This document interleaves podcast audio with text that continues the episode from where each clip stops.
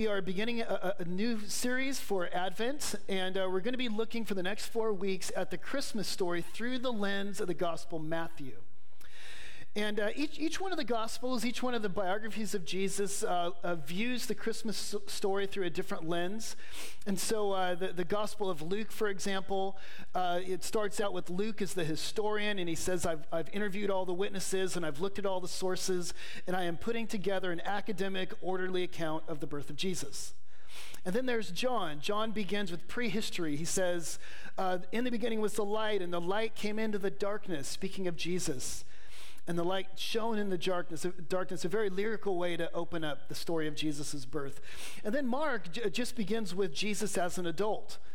Uh, the beginning of his ministry, uh, Mark just gets right, right to it. But then when you go to the, the Gospel of Matthew, how does Matthew begin?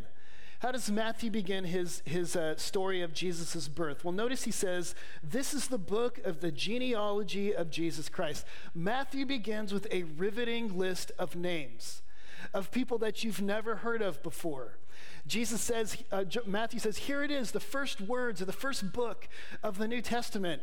And here it, here's how it all begins so and so begat so and so, and then this person begat that person, who begat this other person. And you might be wondering, what is Matthew doing? And you might be wondering, are you really going to preach a sermon on this?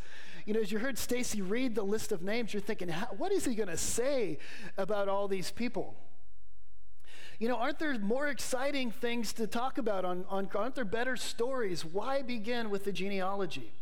And if you're a seasoned a reader of the Bible, maybe you've got a year uh, reading plan and you read through the books of the Bible in one year. What do you do when you come to a uh, to genealogy? You skip it. That's right. That's three, you know, three free chapters there. You just move right over that thing because what in the world would a dry list of names have to do with me? right now in Batesville, 2019.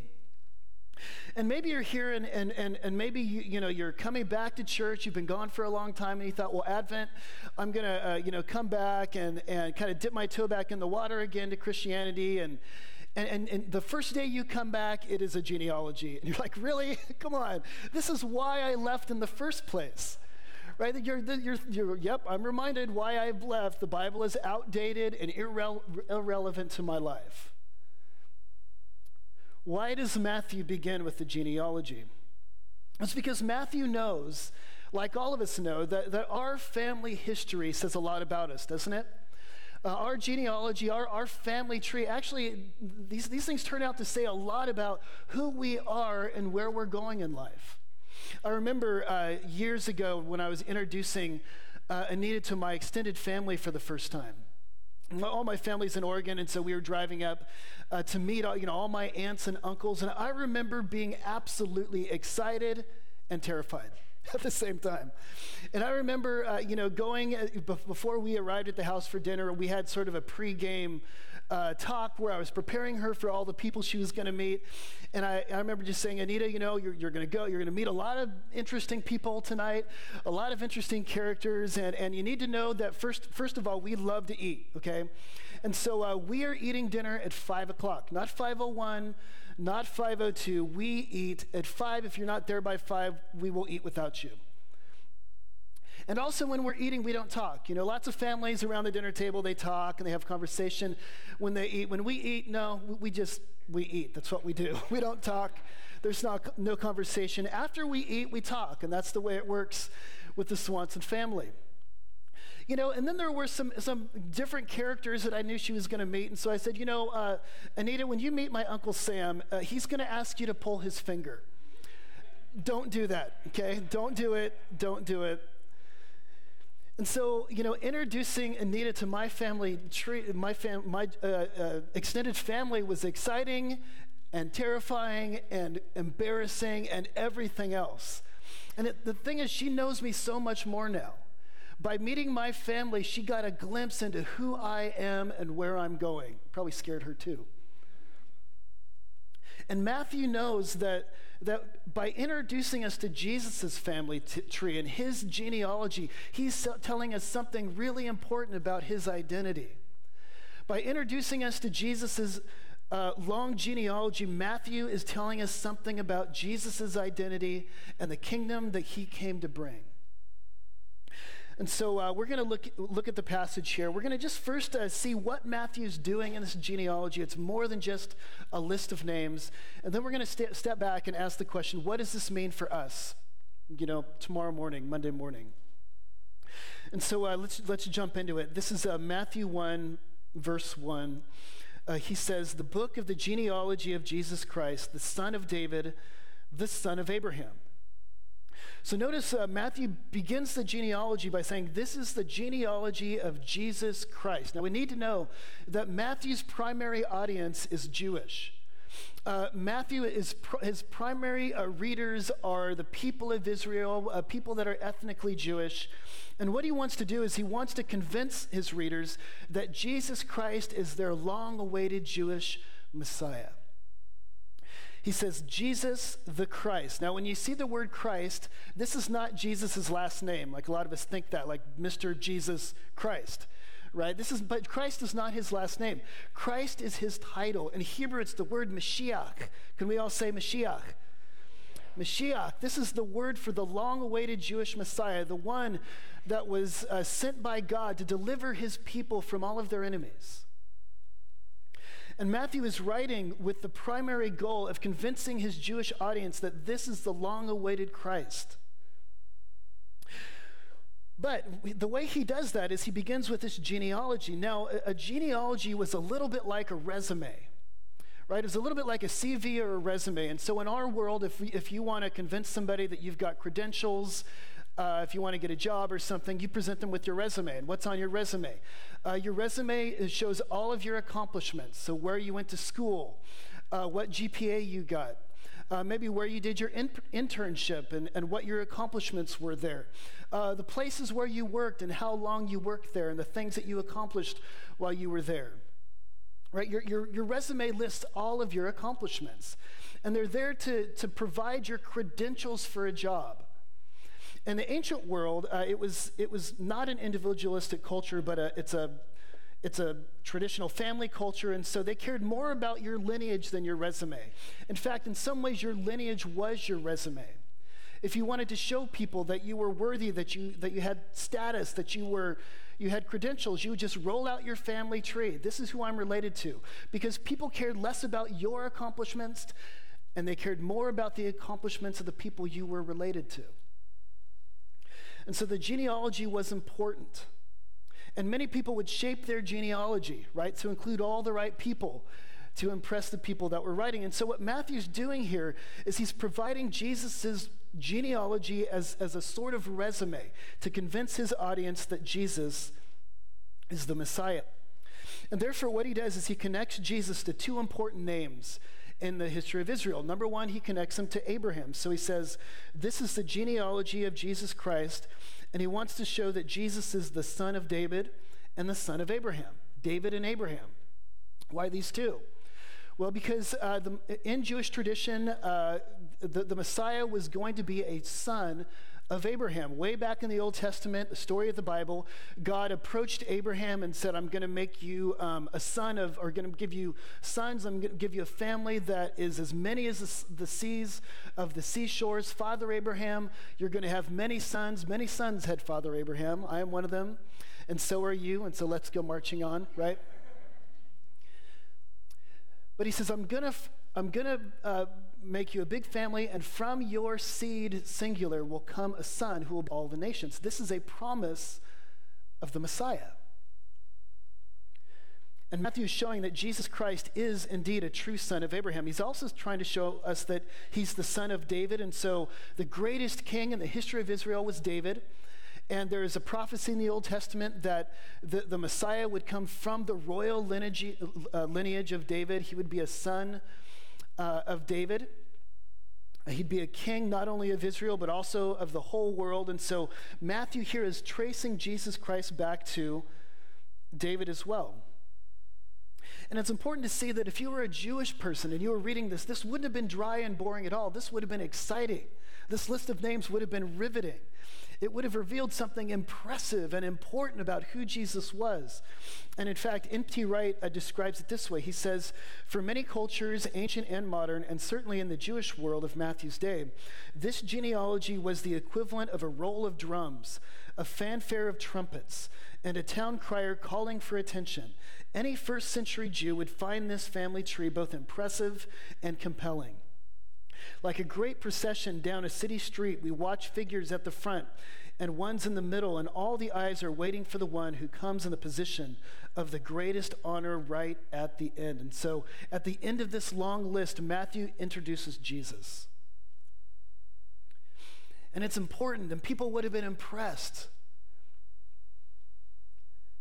You know, we find this boring, but all his first century readers would have been taken back. Wow, this is really important this line of people. But then as you look deeper into this uh, genealogy, Matthew does some things that are actually quite unusual, especially if he's trying to Jesus as the revered Messiah. There's some people in this list that probably shouldn't be there if you're looking to, to give Jesus status. And in fact, like I said, in the ancient world, people would shape their resume, their genealogy. And so they would expunge people that were not, they didn't want in there. And so they would kind of curate that genealogy, get rid of all the, the names that, that shouldn't be there. In fact, Herod the Great, we're going to be introduced to him later. Um, he was a king of, of Palestine, and he was, uh, you know, always trying to convince people that he was important. And one thing he did was that he went through his genealogy, taking out all of the Gentiles that were in there. He was half Edomite, you see. He didn't want anybody to know. He wanted everybody to think he was full Jewish. And so he shaped his resume, he changed it. But Matthew doesn't do that to this genealogy. I want you to notice some of the unusual people that are in this list. First of all, I want you to see that when you look at his genealogy, Jesus has women there. And why is this important? Well, it's because in the ancient world, uh, women didn't have status, it was a patriarchal society. Uh, women, uh, they were uh, both uh, Greek and Roman culture, women were not considered full citizens. Um, they, women were not allowed to testify in a court of law. In fact, if you were a Jewish person, you would wake up in the morning and a Jewish male would pray this prayer Thank you, Lord, that I'm not a Gentile, a dog, or a woman. I mean, this is what they prayed. It's terrible, but just women had no status. And so nobody, nobody, if they wanted to impress people with their genealogy, would put women in there. You just wouldn't do it. But, but, but Matthew puts women, four women, prominently in Jesus' genealogy. But what's even more unusual is who these women are. Because there were some women in, in the uh, history of Israel that you that may, you know, if you stretched it, you may want to put them on your resume. The matriarchs, right? There was Sarah, the wife of Abraham. There was Rebecca, the wife of Jacob. And there was Rachel and Leah, or Leia, depending on whether you like Star Wars or not. Uh, the, the, the, wives of, of Jacob. I mean, you, these were the matriarchs. If you're going to put any women in, on your resume, put these ones, the mothers of Israel. But they're not on there. They're nowhere on this resume or this genealogy. Who does Matthew have on there? Well, let's look at them. First, he's got a woman named Tamar. And who is Tamar? Well, Tamar, uh, the story, her story is in the book of Genesis, chapter 28. She was uh, the, the daughter in law of a man named Judah. And Tamar's, if you know the story, her first two husbands died. And so she went to her father in law and said, Hey, can you fulfill your, uh, you, know, what's expected of you? In that day and age, if uh, a woman's husband died, the father in law was expected to give her the next youngest son in line. But Judah didn't want to do that. So he refused to give uh, Tamar his son. And so what did she do? She dressed up as a prostitute. And she went and she stood by the city gate. And then when her father in law Judah came down the road, she seduced him to get pregnant. And so Tamar is, this is a scandalous story. This is one of those stories in the Old Testament that you read over it and say, and you scratch your head like, wow, that was weird. Let's pretend we didn't read that. You know, those one of those stories you just want to get rid of. But Matthew has it here in Jesus' genealogy. Notice another woman on there. Her name is Rahab. Now, Rahab wasn't a pretend prostitute, she was an actual prostitute. And you read about her in uh, the, the book of Joshua. She was a sex worker in the city of Jericho. And you remember the story. Uh, Joshua sent out spies into Jericho to uh, spy out the city. Uh, he wanted to capture it, and so they meet this, this harlot, Rahab, and she hides them in her apartment, and she uh, lies to the, to the uh, city officials that came to her door, and he let, she let them out of a red uh, cord out of her window. But Rahab, the prostitute is in Jesus' line. Now, I want you I want to pause here and ask you the question Are these the stories that you would tell about your family? You know, as you're, as you're flipping through the family album and you show your, you know, your, your significant other, oh, yeah, this is Grandma Rahab. And she was, uh, prostitute, you know.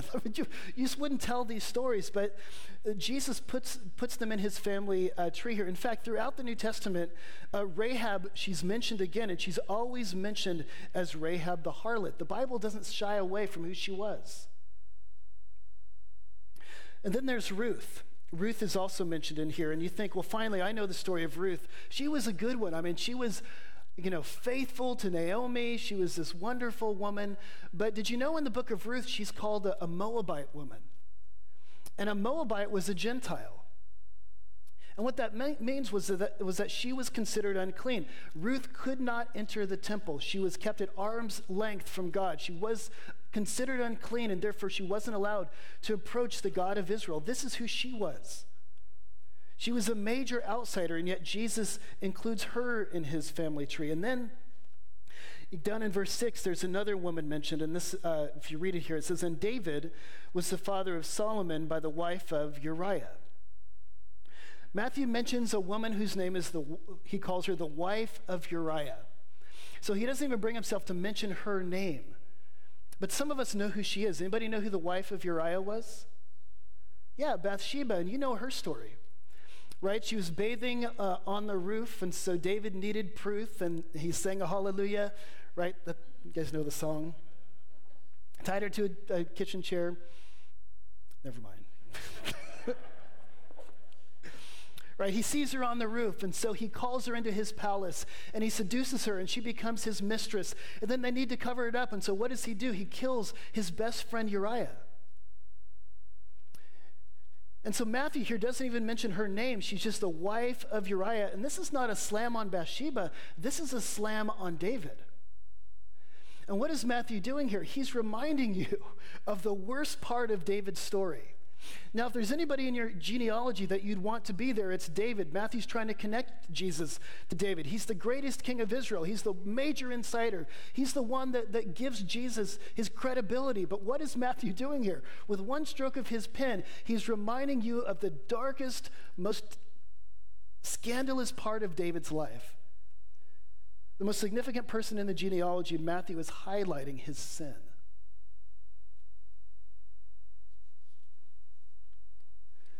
So this is unusual. This is, th- these are the people that, that Matthew is including in his genealogy here. And what is he saying? He's saying, Welcome to the Holy Family. you thought your Thanksgiving table was dysfunctional. I mean, look at this scandalous list. Why does Matthew put all this together? Well, here's what Matthew is doing with his list of names, with this genealogy that, that begins the first line of the first book of the New Testament, Matthew, with his genealogy, is preaching to us the gospel.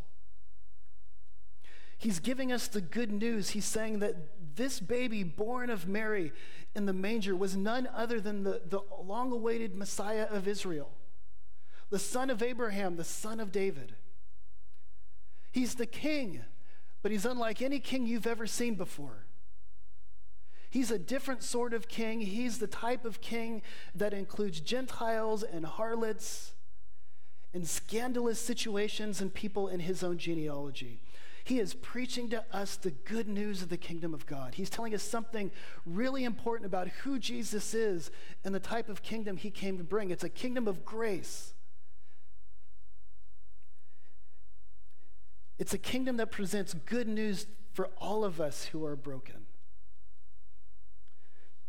And so, as we step away from this here, I want to just point out a few things that we learned from, from Matthew's genealogy. He's preaching the good news, but what are some of the things that he's trying to show us? First of all, I think he's trying to show us this God welcomes outsiders and not just insiders.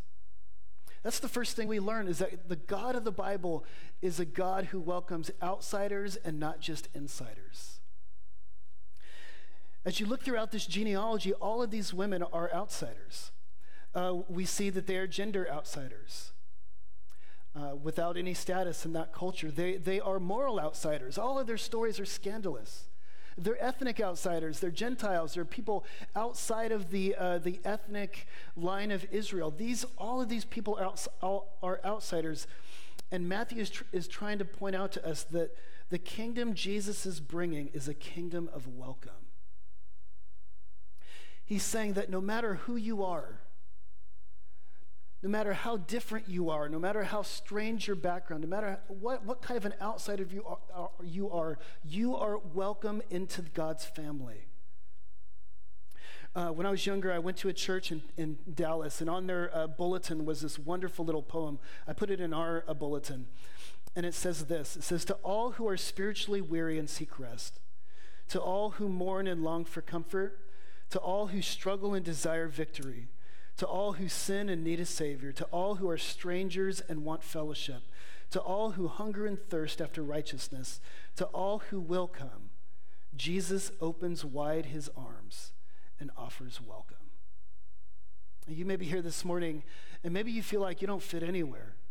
You've never felt comfortable in your own skin. You've never felt comfortable in any group that you've been a part of, you, you just don't feel like you fit. And Jesus wants to say loud and clear no matter who you are, you belong here.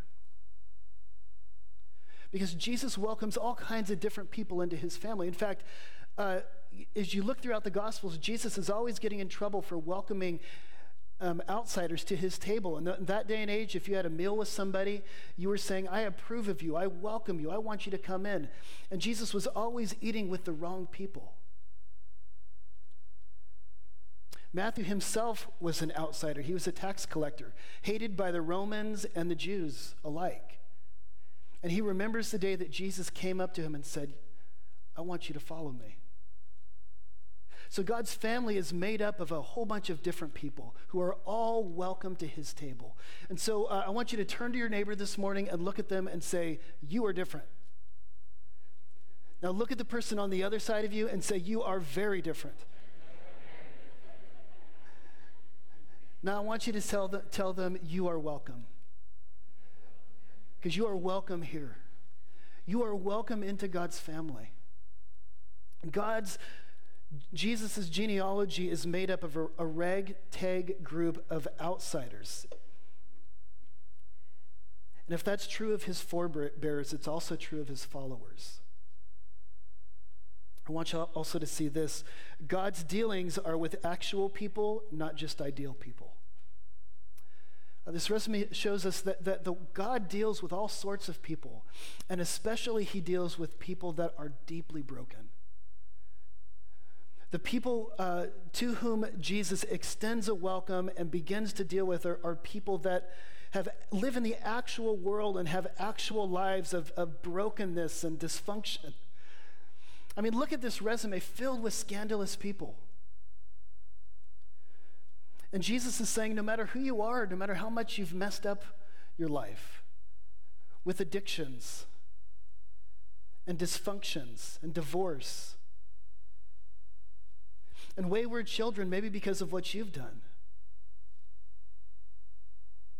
and all sorts of, of issues with anger and greed Jesus says, I want to work with you. Because Jesus says, My family is made up of broken, messed up people. If you want to come and work with me and be invited by me, the only thing you need is need. All you need is nothing. You don't need an impressive resume. You don't need a list of accomplishments. All you need is to come and say, I need help. I am broken. I can't do it. I need grace. Jesus wants us to see that God's dealing, dealings are with actual people, messed up people, and not ideal people, not perfect people. He also wants us to see that God uses all the messy stuff to accomplish his purposes. Right, as you look throughout this list, it's clear that, that this genealogy is so messed up. there's all sorts of people in there that you would never welcome and all sorts of circumstances that you'd never want. Right? Scandals and father in laws that do stuff that are not right, and, and situations where people are on the outside. And, G- and Jesus says, Here's the way I work in the world I work in all the mess- messy stuff of life. I can accomplish my purposes even in the, in, the, in the seasons of your life that you want to forget. You see, what most of us do is we, we carefully curate our Instagram feeds, right? We make sure that our Facebook page has all the highlight reels on it. And the way we want people to see our lives is it's just one victory after another victory, after another highlight reel, after another wonderful event. And the Bible's real and it says, you know what? I know your life is messed up. You know, I know that there's a life the way you thought it was, would go and the way you dreamed it would go, and then there's your actual life. And Jesus says, I work in your actual life. Even the, the things that you want to forget, the seasons of life that just seem so disastrous, Jesus says there's always hope because I use all the messy stuff to accomplish my purposes. This doesn't mean that he causes the bad stuff. A lot of times we cause the bad stuff. But man, he's able to take those things and somehow he's able to weave them together into a beautiful redemptive plan. This genealogy is preaching to us the gospel, the good news of the kingdom, and it also says that God's kingdom brings a new beginning for us and the world. It brings a new beginning. Now, there's one little piece of the genealogy that I didn't mention, but at the very end, you may have noticed uh, the, the number 14 is repeated several times. I want you to stay with me here because this is an important piece of the genealogy. And, and scholars are always asking, why the number 14? Uh, Matthew says there are 14 generations from Abraham to David, then 14 generations from David to the exile, then 14 generations from the exile until Jesus. What is up with the three, you know, mentions of 14? Scholars have a heyday with this. Some say that, that 14 is the numerical equivalent of King David's name could be right. Um, uh, all Hebrew letters had numerical equivalents, and so if you count up the numbers of, of David's name, it equals 14. What's interesting is that David's name appears number 14 in the genealogy. Maybe that's it. The, the explanation I heard, I, I thought was this of all the ones, I thought this one was the best because one scholar says that the number 14 three times, you need to notice this is six sevens in a row. And you know that in the Bible, the number seven is the number of perfection. It's an important number. And so for the Jews, um, every seventh day of the week was a day of rest. And then every seven years, there was a, a, a year of rest for the land. And then every seven times seven years, there was the year of Jubilee which was a rest for everybody. And this was a year in which all the slaves were freed, in which everybody's land that they lost through debt got, went back to them, and all the debts were forgiven.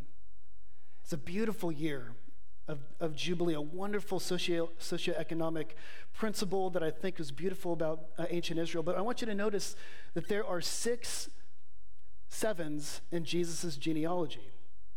What that means is that Jesus' birth marks the seventh seven. And some people say that what Matthew is saying is that Jesus is bringing, he's ushering in the ultimate year of Jubilee. Where people who are, who've been enslaved to sin all of their lives, enslaved to, enslaved to addictions and fears and patterns of anger and greed, can be free. Where the debts were forgiven, where there's forgiveness where your sins can be forgiven, where you can be set free from shame and guilt. All of your past is let go.